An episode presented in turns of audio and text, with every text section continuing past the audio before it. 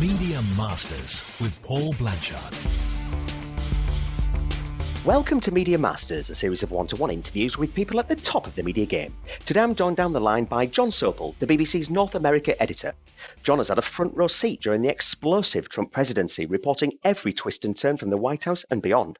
As a member of the White House press corps, he's accompanied both President Trump and Obama on Air Force One and interviewed President Obama at the White House.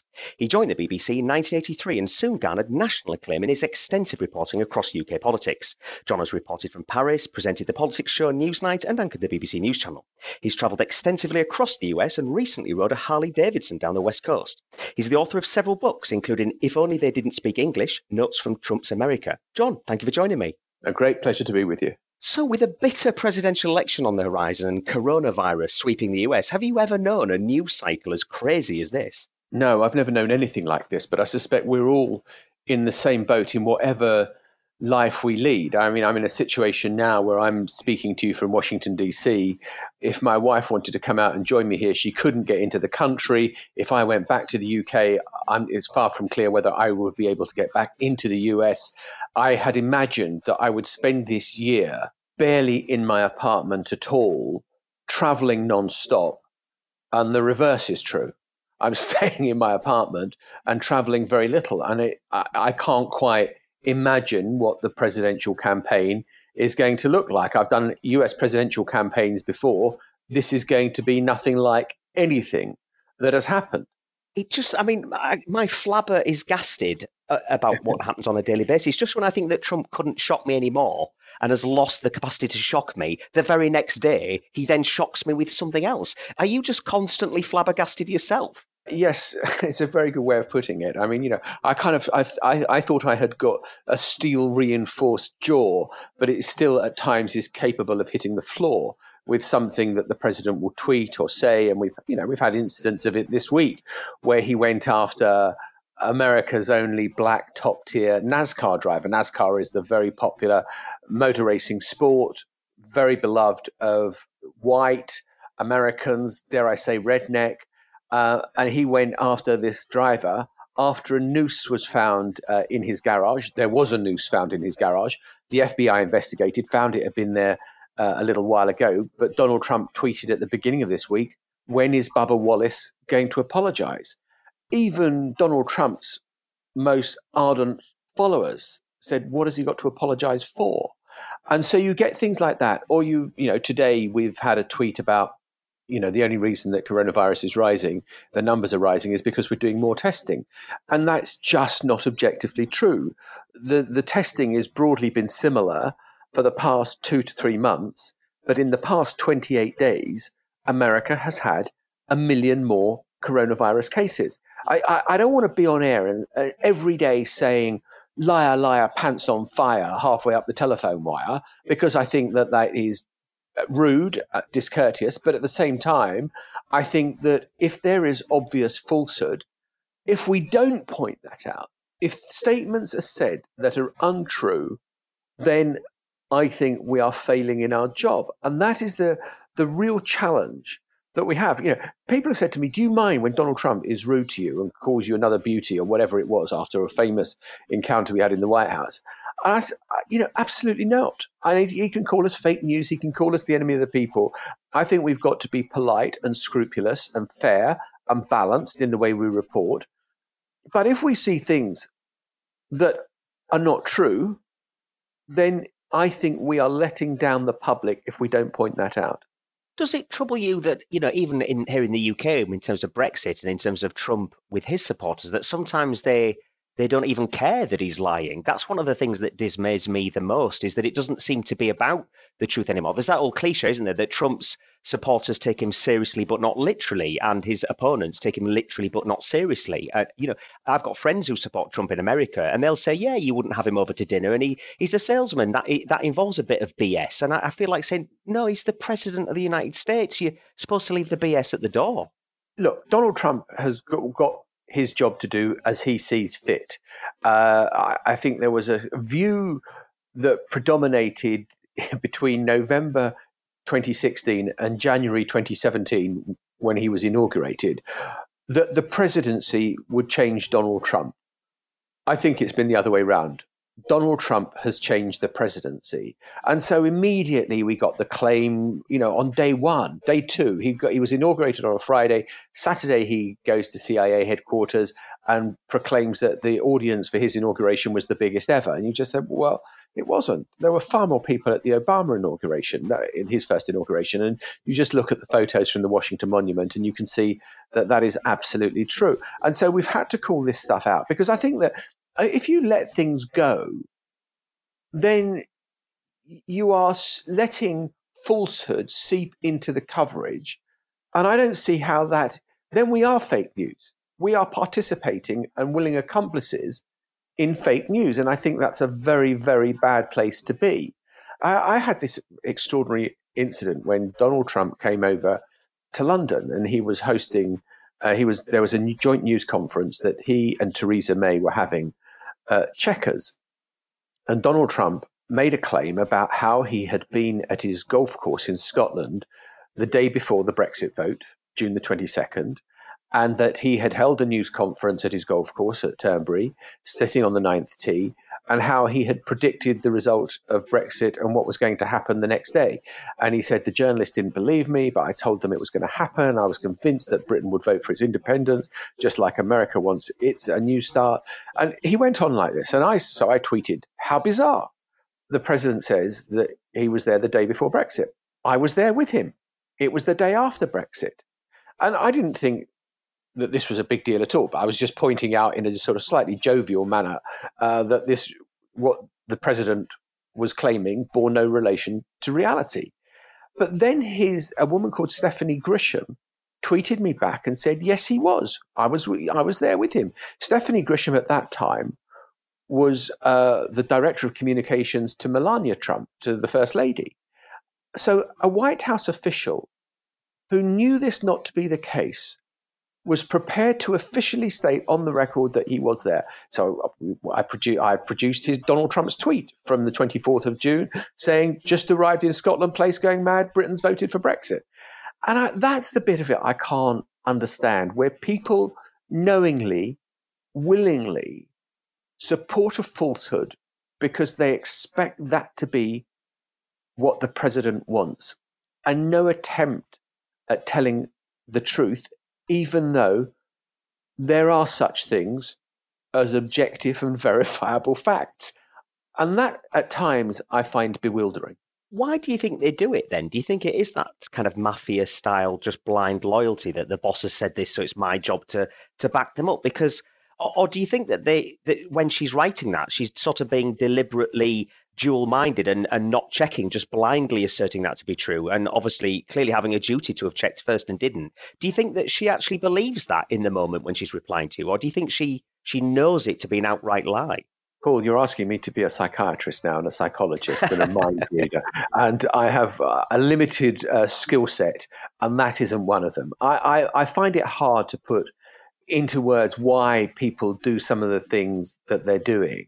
It's interesting. The, the, the, the people that have flourished most from the Trump White House who've left are the people who've tended to stay away from the camera and not and not said anything. So, you know, Sean Spicer is now doing Dancing with the Stars and is sort of a, a, a you know a sideshow after he had to defend the, the president.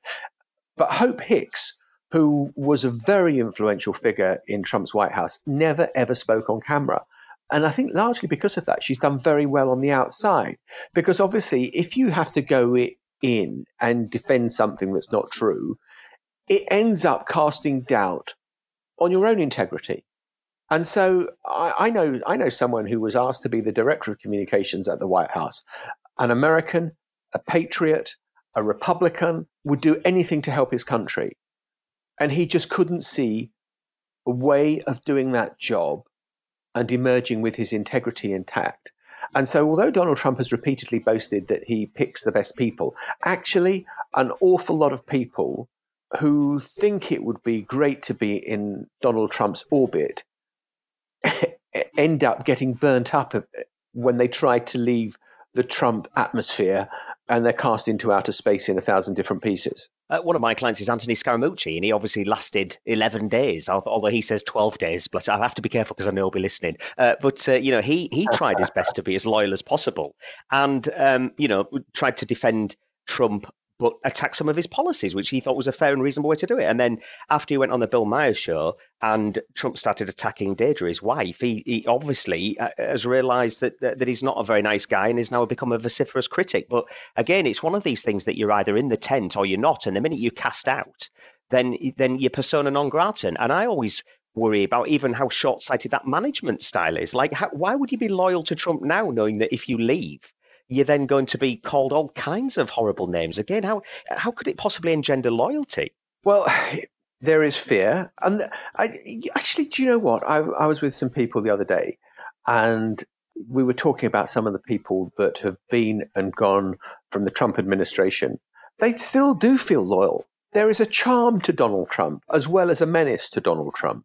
And so I think we tend to see the menace. And there, there are times when, you know, it's like a drive by killing that you know someone is it falls out of favor and bang kind of the, the, the dogs of war are unleashed on that poor particular person and they have no idea what is hitting them.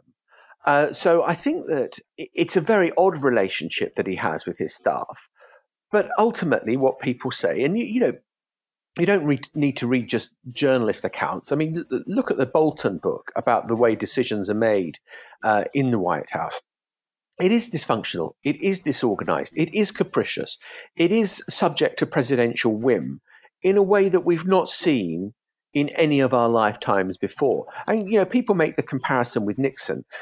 Nixon was a very clever, meticulous politician. Look, he was undone by Watergate, but, uh, you know, there, there were elements that were similar his relationship with the media, his paranoia. But Nixon was a very thoughtful, careful, uh, politician. Whereas you sense with Donald Trump, and you, you know, if you look at the accounts of some of the people that have worked most closely with him, and I'm thinking of Jim Mattis, the former defense secretary, I'm thinking of John Bolton, the former national security advisor, Rex Tillerson, the former secretary of state, just so that you don't think that this is fake news. That they say that, you know, out of nowhere, Donald Trump will make an announcement of this or that or the other. Nobody knew it was coming. And then there's this sudden scramble to block it, to stop it, or to undo it. And so that is what is so unique. So, you know, we started the conversation talking about, you know, what it's like being called, called fake news and whatever else. You know, there's never been a worse time to be a journalist in terms of the abuse you get. But in terms of the stories, there's never been a better time. I'm, I'm, as we're sitting doing this recording, I've just seen that the Supreme Court has ruled uh, against Donald Trump and that the Southern District of New York courts are entitled to uh, seek Donald Trump's taxes. He will be seething about this. It is an endless show. It is relentless. It is 24 7 of things coming at you. And sometimes I, I, sometimes I think that, you know, Jon Sopel, how have you changed in the six years that you've been in Washington? I, I sometimes think I've now got attention deficit disorder because I sit at my laptop and I write, This is the most momentous thing that has happened in American history since the founding fathers. And three days later, I can't remember what it was that I was writing about. because the speed at which we, because the speed at which things are happening, and that is the bewildering, astonishing thing about the beat that I'm on at the moment. Which you know, honestly, I was, I was sat in the Rose Garden yesterday and sweated and sweated because there was no shade and it was 34 degrees. And we were waiting for a press conference with the Mexican president and Donald Trump. Um, we waited for an hour. They came out. The Mexican president made a long speech and they didn't take a single question. I think, oh my Lord, you know, what is this for? This is agony. Why am I doing this? But you wouldn't miss it for the world. To what extent do you think the American people know what they're doing here. That they, they, might, you know, some Trump supporters would say it's a, it's a corrective that Washington had got too polluted or too polished, too disconnected from the, the so-called flyover states, if I could uh, disparage the, the middle of America like that. That they've done this deliberately to sort of uh, as a course correction. Oh, I think there's a, I think there's a good deal of truth in that. I think that they loved the fact that Donald Trump was able to come along. Now, just just you know little things like you know Donald Trump married three times, five children from those three marriages. Could Barack Obama have stood for an election if he had been married three times with five children from three different, you know, not a chance. The narrative would have been completely different. But with Donald Trump, it became a positive. The fact that he, you know, does take shortcut on his taxes, the fact that he lies a bit, the fact that he's, you know, a bit of a womanizer, that he enters into locker room talk. You know, who would have ever imagined in America where actually religion plays a much, much bigger part in public life and political life than it does in the UK. Who would have imagined that Donald Trump would emerge with 83% of the vote of white evangelicals in 2016? A character less likely to appeal to evangelicals, it would be hard to imagine. And yet he did that. And so you kind of think that Donald Trump is given a latitude that no other politician that I've ever reported on has been given. And the fact that he paid off a porn star uh, just before the election, $130,000, you, you carry on and on and on, and I can list endless examples. And people shrug their shoulders. And that is because they never expected Donald Trump to be a conventional politician if Joe Biden did those things, if you know Mitch McConnell did those things, if any number of kind of senior American political figures that I could name now, they'd be finished, wouldn't they? That would be it'd be uh, game yeah. over. Yeah, it'd be game over. And Donald Trump just sails through it, and you know he has got a coating of permatan and Teflon, and it it chips a bit, but it's not really gone wrong yet. I mean, I remember during the presidential campaign, I gave Donald Trump about 5% chance. And then when Grab 'em by the Pussy came out, I danced a jig because I thought, well, obviously, no self respecting American would vote for someone like that. You know, that 5% chance has now gone down to zero. So, you know, congratulations, President Hillary. The wisdom, the conventional wisdom that this man has turned on its head. I, I, I freely admit now that I obviously don't know anything because, you know, are there any rules to learn and, and live by now in politics? Because it seems to me that that all bets are off. I, t- I tell you what I saw during the campaign, and it was it became very clear to me. I went to see Donald Trump give his first rally, and it was August of 2015. So 15 months before the election. And he did this rally in Dallas, uh, Texas, and there were thousands and thousands and thousands of people who turned up, who'd made costumes for Donald Trump. Who it was like it was like they, they were going to the final of uh, Strictly Come Dancing, and they were all getting in the mood for it. It was it was the sort of Rocky Horror Show meets politics, where they were kind of wanting to be part of the entertainment, the show, the performance, and so it was a really amazing moment and that enthusiasm for Donald Trump, I saw wherever I traveled around the country. And I never saw any of it for Hillary Clinton. People turned up, but you, you'd see for a mile going towards the arena where Donald Trump would be speaking. There would be people selling flags and MAGA hats and, you know, you name it, all the paraphernalia of elections. And they were doing a roaring trade. And with Hillary Clinton, there was next to nothing. And I just thought there was an enthusiasm that this guy is generating that conventional politics is not quite getting yet. And uh, so, was I surprised that Donald Trump won the election? No, I, I, I didn't quite see it the way it happened, but it was obvious to me that he was connecting. And there was also something, you know, about, and it said something about America as well, that there was misogyny. There was undoubtedly misogyny towards Hillary Clinton. There was an a, an anti-Clinton sentiment, which I think was more a more general uh, sentiment that Donald Trump was against the conventional politics, the the established sort of families of the Bushes and the Clintons, who almost sort of seemed to have hereditary status when it came to uh, the inheritance of the presidency. And there was something else that Trump, the way he spoke, I can't tell you how many, and you, you can translate this into whatever English you want to put it into. The number of people who said to me, Donald Trump says what I'm thinking, but I'm not allowed to say. I think that's a sort of, you know, so when Donald Trump attacks Mexicans, Muslims, black people, whatever, a lot of Americans felt, I can't do that. I can't say those things, white Americans. But Donald Trump can, and he does it, and he gets away with it. And he's my guy. And so I think he connected with a lot of blue collar America in a way that conventional politics uh, failed to see. I also think he ran for all the chaos, for all the pussygate, for everything else.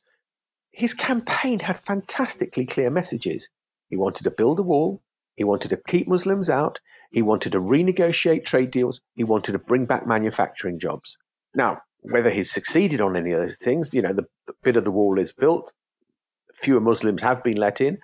He's stayed pretty true to those pledges. You may not like those pledges. I'm not saying that they are the most, but his message was clear. I found it very easy to go on the 10 o'clock news during the 2016 campaign and say what it was that Donald Trump wanted. I found it much more difficult to try to explain and articulate what it was that Hillary Clinton wanted to do if she won the presidency. To what extent has he changed the Republican Party, though? Because if, if you look at, say, Jeremy Corbyn, you know, he had the grassroots. He he was had quite a populist message, really, from a uh, you know reasonably left of centre point of view. But he never really got the Parliamentary Labour Party. He never won them over. There was you could tell that the rank and file Labour MPs opposed Corbyn, didn't want him as leader and wanted rid of him. It, it, seems to be different with Trump, though, that not only is he tapped into this blue collar worker mentality that you've been talking about, but he's also turned the Republican Party to to bend to his whim as well. When you look at the impeachment, uh, you know the Senate ruled that they wouldn't even hear any evidence, and I was in LA one night while that was going on, and a senator went on CNN to say, "Well, we've not seen any evidence of any wrongdoing," and I, I was nearly shouting at the television, saying, "Well, you deliberately chose not to hear any evidence, so how can you possibly go on the television saying you've not seen any?" It was just uh, utterly ridiculous. Yeah, so it's, it's a very interesting question.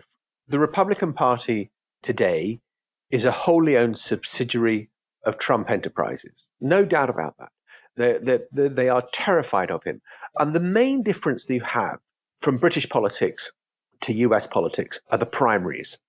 So if once you get a congressional seat or a Senate seat, they tend to be pretty safe. There's been so much gerrymandering that your district is a pretty safe place to be. But speak against Donald Trump, and for a start, your money might dry up to start funding a campaign because Donald Trump will say, don't fund this guy, he's against me. And the other thing that will happen is that you will have a pri- you'll be primaried, as they say in America. A candidate will be put up to challenge whether you have the right to represent the Republican Party. So it's like a selection process for an MP seat. The, the Conservative Party will meet, and although you've won in the Conservative Party, by and large, if you've won your the constituency, you will fight the next election unless there's major scandal.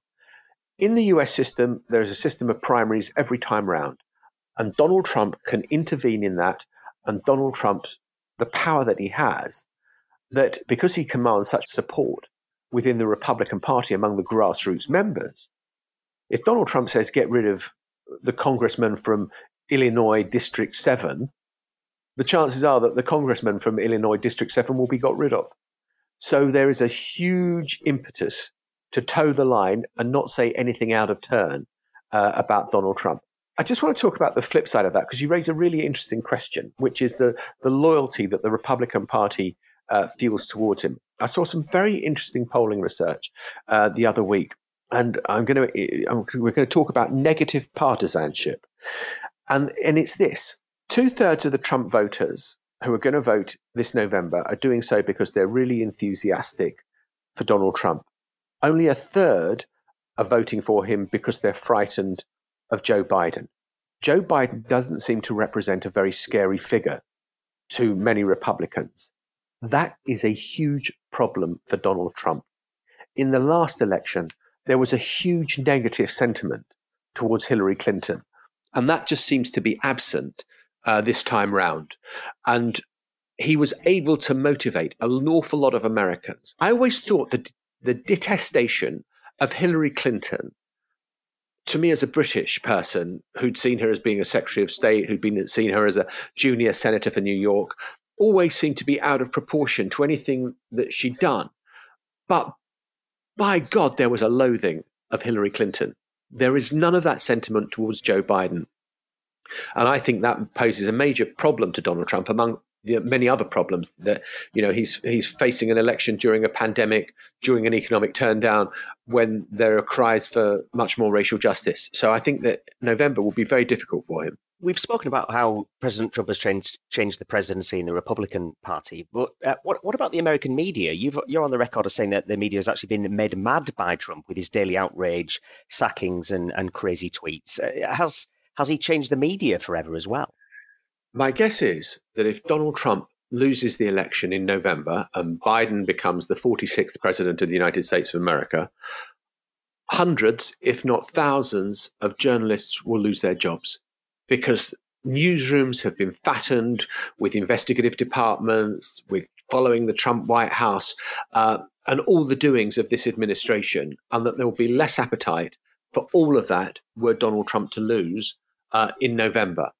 I do think they've been made mad, and you you know you choose your TV channel and you know what you're going to get. I really do think it is a strength of British broadcasting that I can turn on ITV, I can turn on uh, Sky, I can turn on BBC, and I will get a pretty fair and balanced view. We're not perfect by any means, but you know we're not in anyone's pockets. I turn on CNN or MSNBC, two of the cable channels here, they have been driven mad by Trump. They detest him. They loathe him. The anchors can barely conceal their contempt for him as a human being. And there is no attempt at giving impartial news by a lot of the anchors. They are there to be agitators for or against. And then you turn over to Fox News and you will see uh, Sean Hannity or whoever else, uh, Tucker Carlson, and they are there to attack the liberal establishment and to defend Donald Trump. And I don't think that people are best served by that because what's started to happen in America now, but increasingly in Britain, is that people live in echo chambers. People are not exposing themselves to any other viewpoint than the one that they feel comfortable with.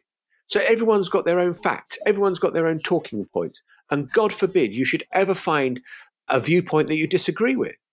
I was amazed. I, I did an interview with Steve Bannon on the Mexican border uh, last summer. And it, I did it for the Today program, and I hope it was a rigorous interview, pushing back on whether Donald Trump was racist in the way that he was conducting various things. Thousands and thousands of people went after me on social media saying, Why are you giving a fascist a platform? Well, why are you giving him a platform? Well, Steve Bannon happened to be the chief strategist of the Trump campaign. He happened to be put on a par with the chief of staff in the White House during the first year of the Trump administration. You might not like him, but he's not a nobody. We have to uh, hear the arguments of other people. And I, it's not giving a platform. I think it was challenging and fair, but people are holding closing their minds. Yeah, holding him to account. And I think that people are closing their minds to alternate viewpoints. And, uh, you know, I don't like the viewpoints of an awful lot of people that I have to interview, but I hope I will interview them fairly, scrupulously, and in a challenging manner and in a way that holds people viewpoints to account. And I think that there is a mentality that has taken over that says, let's only interview people uh, we agree with. And I just think that that is mad and dangerous. And I think also, I think from if you if I was a, if I was advising professional politicians, I saw the the wailing and gnashing of teeth of the Corbyn supporters after they, uh, you know, the people who were genuine Corbynistas, very firmly for Corbyn, who could not believe the election result because on social media they had just been getting so many likes for the things that they'd been posting. Well, welcome to the reality world. A small minority of people are posting regularly on Twitter. I'm one of those abnormal people. And I, you know, most of the time I think everyone's against me. And then you go to, I'm back in Britain and people are being absolutely charming to me. Now, I just think that people, you know, social media is just because you get a lot of clicks and a lot of likes does not mean that that is reality. Too many tweets to make a twat, then, as as because uh, I'm a I'm a I'm a guilty tweeter as well. That's what David Cameron said at the time, wasn't it? You're right. It isn't. I mean, It's one of the things actually I had Lynton Crosby on a couple of years ago, and he said the problem is with a lot of political communicators now, and the reason why uh, Leave won is because all, all political communicators are all in the echo chamber of Twitter and they're all reinforcing each other. They're all slightly left of centre. He said his secret to his success was go into a working men's club in Sunderland and talk to real people, read a regional newspaper. Don't read a sort of, you know, the, the standard broadsheet papers in the UK because it's all much of a muchness and largely the same thing. Yeah, I, I, think that's right. You know, I, I, kind of try to stay tuned into British politics as well. And I heard uh, the Chancellor of the Exchequer being interviewed and people having a go at him in the interview about um, the fact that he'd done some stuff on social media. You know, I think that politicians, you know, should be trying every means possible to get their message out, and whether that's on social media, whether it is going to pubs in wherever unfashionable places that are not part of the sort of um, you know the London metropolitan elite land. Of course, we all need to be doing that. We all need to get out as much as possible because otherwise we are just living in a bubble where we hear our own views played back to us, and that is the great danger for political coverage and for politicians. That there is a whole lot of people out there, but I do worry that if you are living in Trumpland, say, the only diet of news you're ever going to be exposed to is uh, Fox, right wing Christian radio stations. And if you're living on the East Coast or the West Coast, all you're going to be exposed to are the, the those cable channels that are very anti-Trump, newspapers that are critical of Trump, and you live in your own echo chamber. And I think that that is a very bad thing because it ends up with a very, very divided country. What's it like to be the BBC's man in Washington, in a sense? I mean, other than the, the, the obviously very serious issues we've discussed, it's more about in terms of what's a typical week look like. What's do you have a daily routine? You know, is Kellyanne Conway nice to you when you pass her in the in the corridor uh, uh of the White House and at various things? What's yeah. the actual rhythm of the job like? The rhythm of the job is well, there's the COVID rhythm of the job, which is slightly different from the pre-COVID rhythm of the job. COVID rhythm of the job means that I spend my kind of the summer in shorts and t-shirts, going for very long walks to try and clear my head because otherwise, but trying to maintain social distancing. So I walk along uh, the River Potomac, uh, which is more or less outside my front door, and back along the canal that runs alongside it. Uh, so that's plenty of exercise. Uh, I tend to wake up very early because uh, largely I want to see if Trump has been tweeting and also I want to see what London is thinking because you're five hours ahead. So you know, if I don't get up until say eight o'clock in the morning, it's already lunchtime in London, and they may have already decided what my day looks like, and I like to intervene. So I will kind of tend to get up, wake up five thirty six, look at my phone, look at the emails, uh, look at what might be you know buzzing on Twitter. Then I tend to plug in to uh, a bit of uh, the Today program on Radio 4. You're getting in really granular detail. You're going to wish you hadn't asked this question. And I I'm absolutely loving it. Please carry on.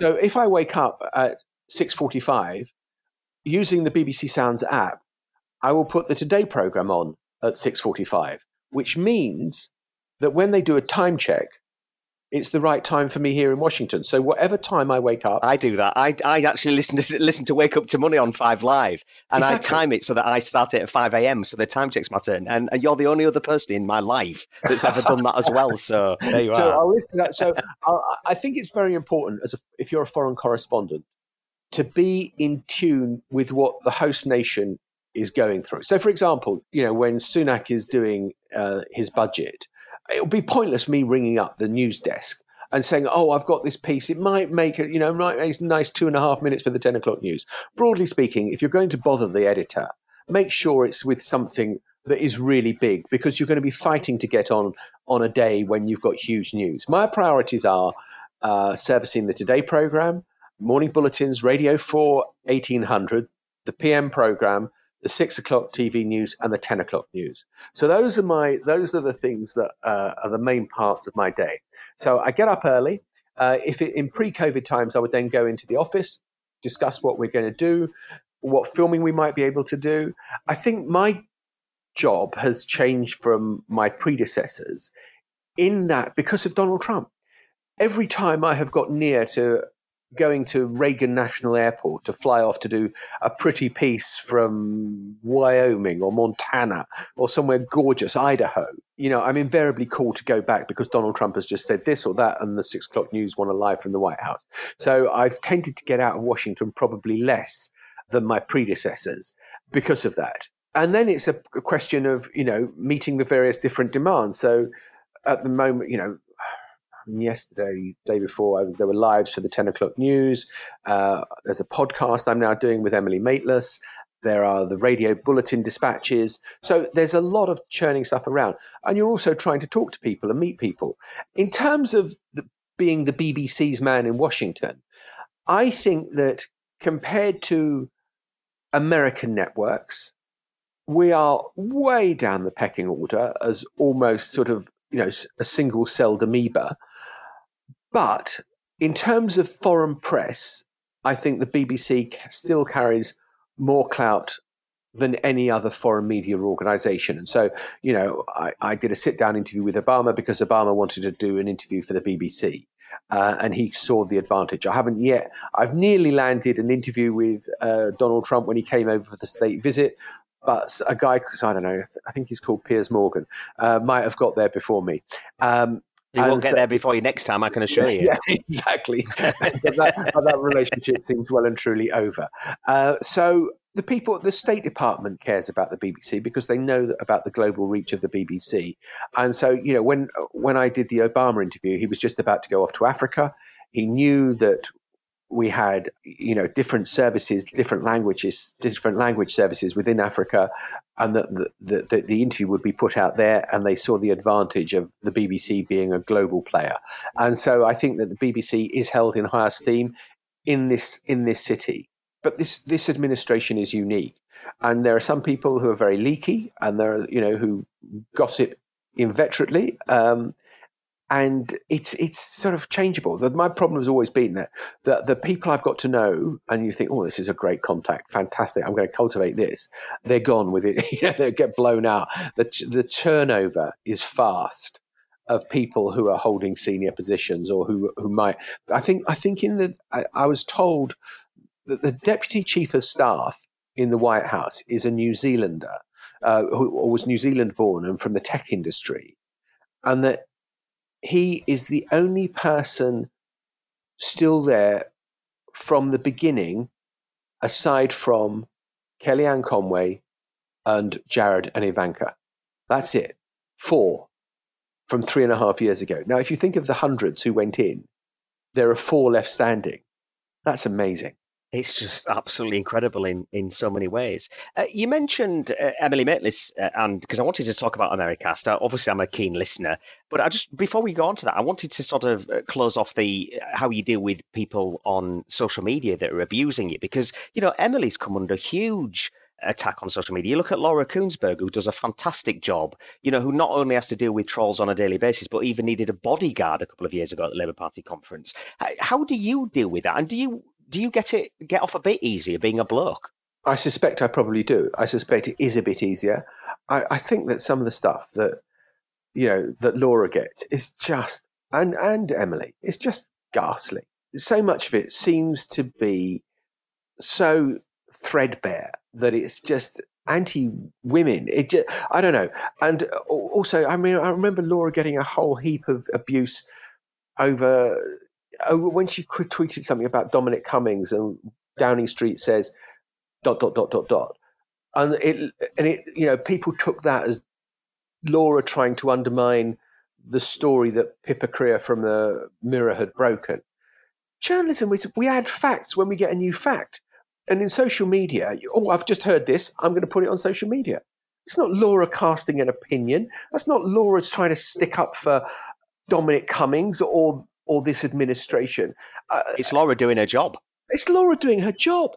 And I think that people are so stupid and infuriating. Uh, and even if you disagree, what's happened to just being able to say, I'm not sure that's quite right, Laura. Maybe it's this. Instead of which, it's poke you in the eye. It's you are the slime of the universe. You're disgusting. You're vi- where did all this hatred come from?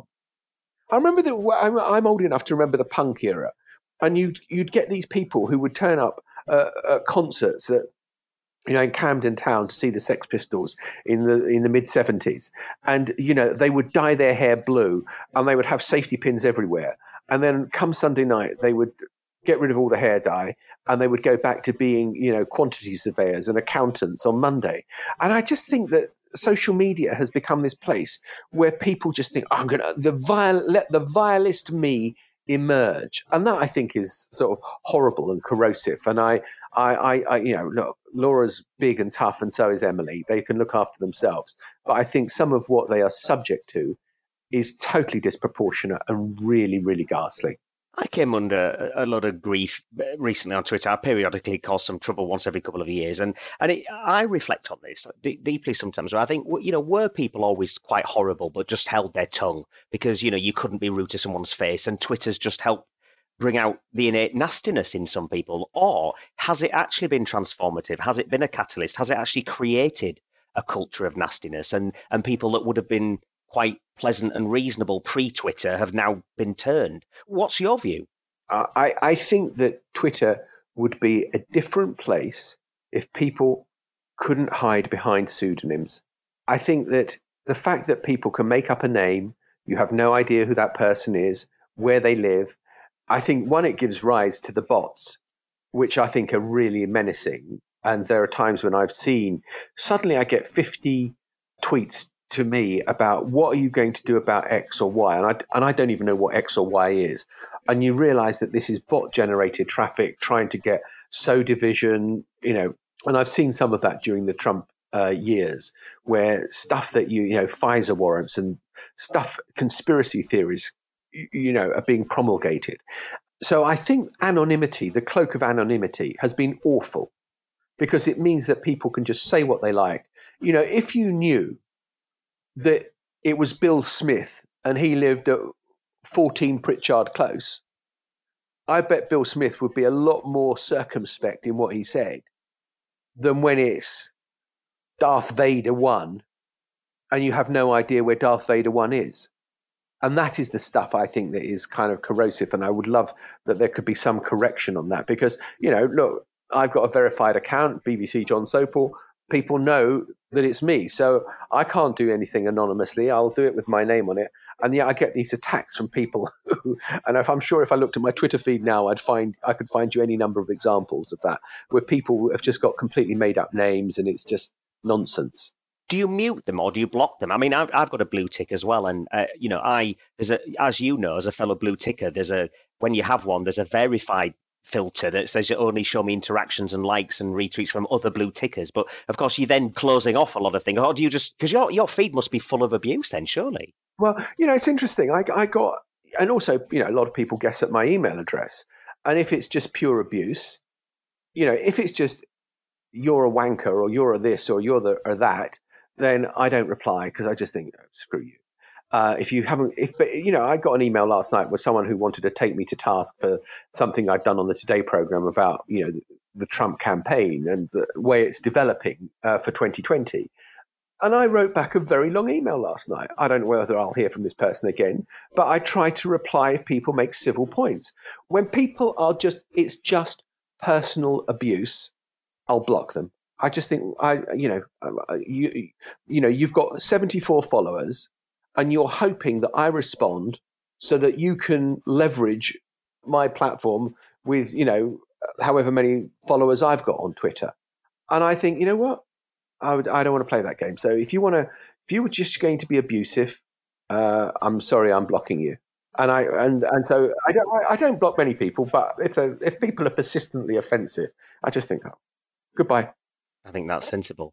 Uh, tell us about Americast. I mean, I, I, would say that it's probably the second best podcast ever created after this one. uh, uh it's hugely enjoyable. You know, uh, it shines a light on a lot of things, but uh, the, the, tone of it is sort of warm and friendly in a way that I think really sort of uh, it's an enjoyable listen as well. You know, sometimes you watch the ten o'clock news, and you know, with the greatest of respect to Paul Royal and Huw Edwards and all, all of the team up there, if if it's if they're reporting forty minutes of abject misery, you know, there's there's nothing really they can do about that other than call it as they see it. But Americast to me seems is there a deliberate tone for it to be sort of accessible or distinctive or like dare I say sort of light-hearted? Uh, how how do you um, actually um, how did you conceive of it and how do you run it? there, there were various iterations uh, before we settled on the format, and we did various trial runs. And there was one format we tried where there were four of us involved, and it had all the warmth of a dinner party where you haven't met any of the guests and you're yet to have a glass of wine.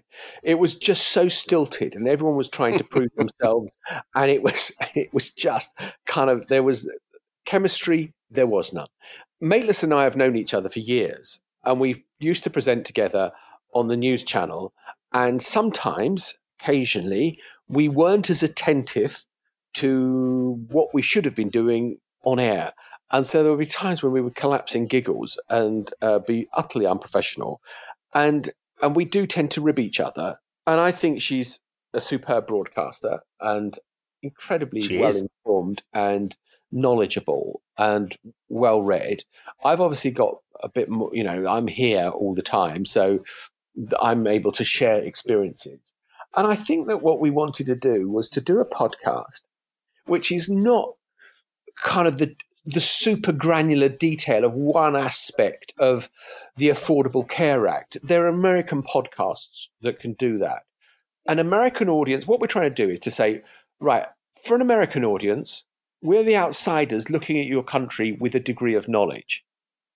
But for the non American audience listening in Europe, we want to tell you what's happening and why these issues are interesting, but also some of the fun aspects of it. And, you know, with lightning, with anecdotes or teasing each other.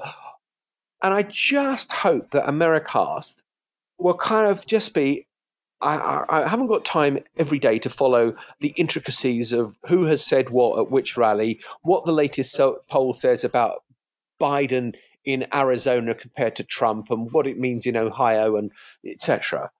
But people who want to dip in feel actually I've got some of the debate, the intellectual conversation that is going on in America, that we convey some of that, yeah, with a bit of humor, with a bit of levity, but also with a bit of depth as well. And you know, listen, if we can achieve that, then great. And if we uh, we're trying to do it, and we I think we're quite harsh on ourselves on each one we do. Did that work? What could we have done better? Did we use enough sound? Did that interview go on too long? So look, you know, I want it to be enjoyable and not the people thinking, oh, I ought to take today's medicine. It's America, so I suppose I ought to listen.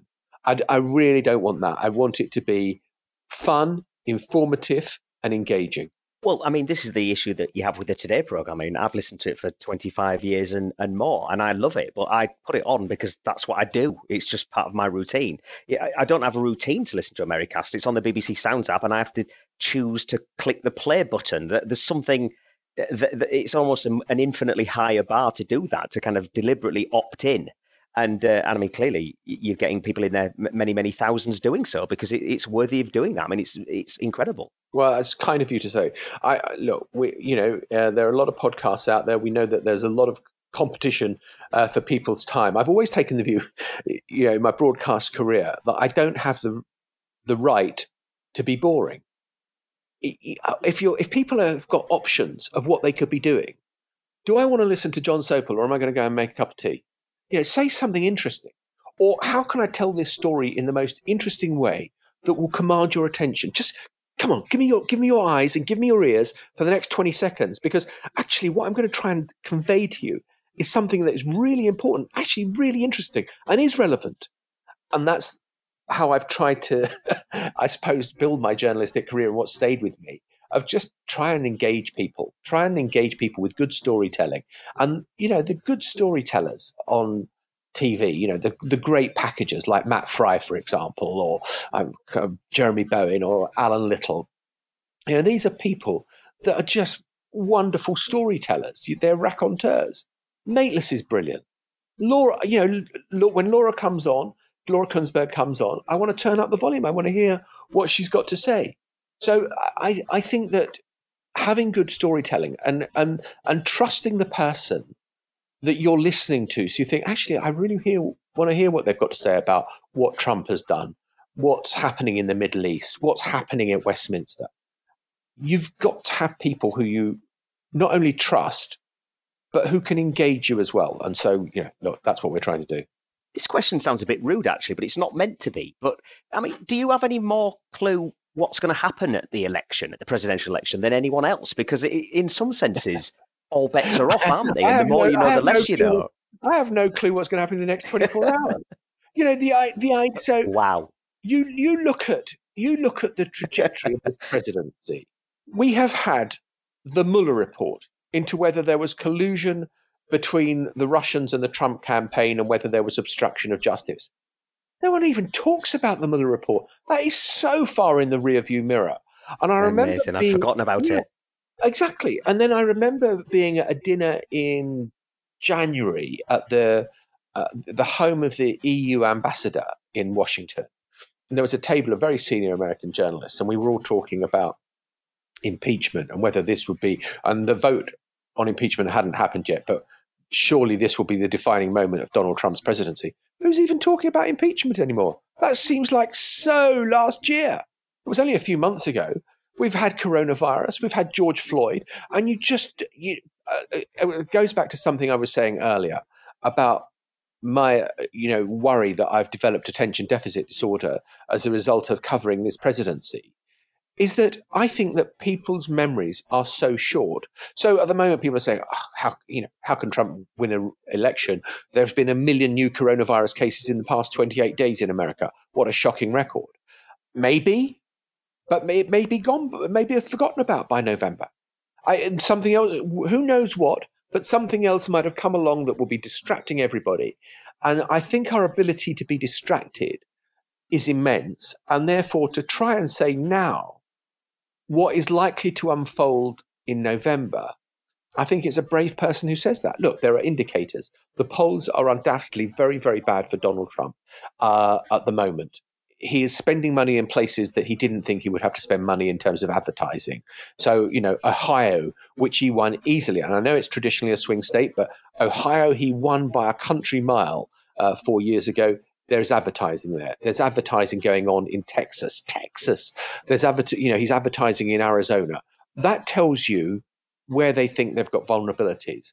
And that's and in the six key swing states, and I'll try and remember them, but I'll probably get leave one out. Well, let's say it's Florida, North Carolina, Arizona, Wisconsin, Michigan, and Pennsylvania. There's the six. Well done, Jon Sopel.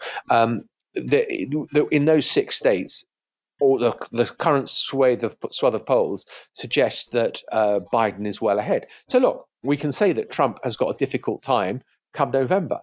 But for anyone to predict or extrapolate today that Trump is going to lose definitively or win definitively, I think you need your head examining. We do not know no one seems to have been able to land a glove on him. I'm, I love Last Week Tonight with John Oliver on Sunday night's HBO, yeah. and he has that joke where he, he bangs the buzzer on his desk that says "We got him," and all the confetti comes down and the the banner comes down as if they, you know, they finally got Trump, just to sort of mock the fact that no one's ever really got him.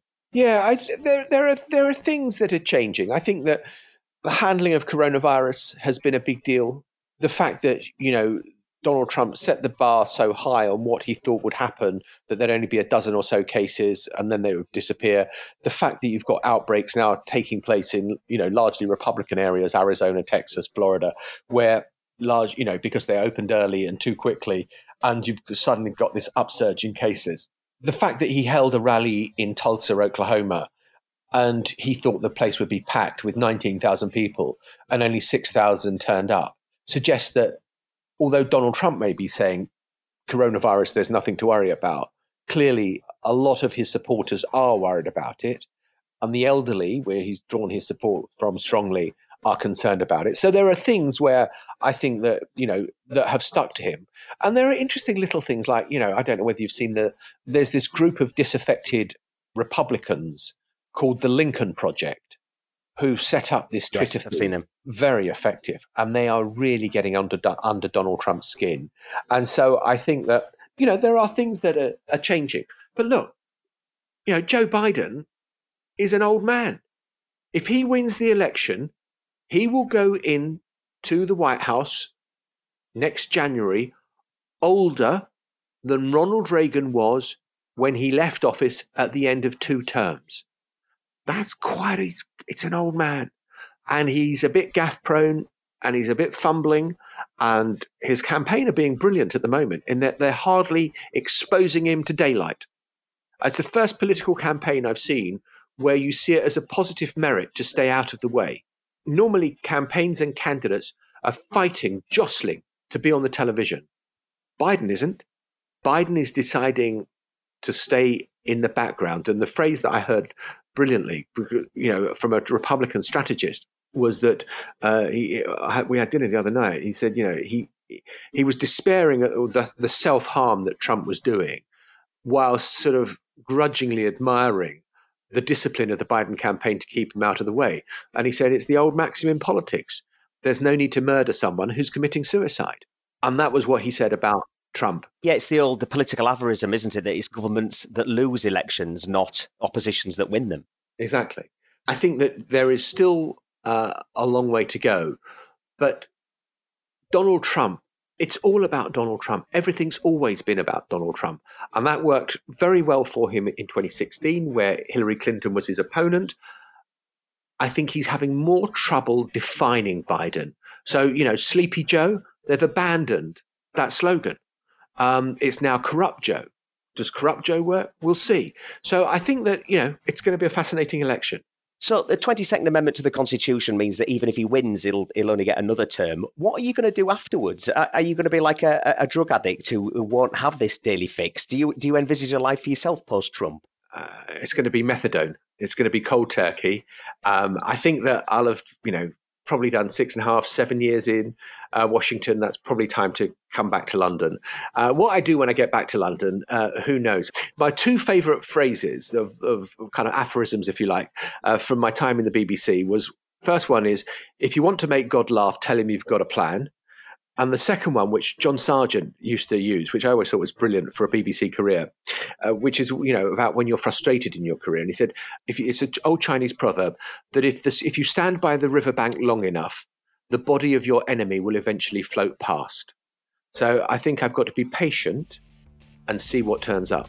Jon, that was a hugely interesting conversation. Thank you ever so much for your time. Great pleasure. Lovely to be with you.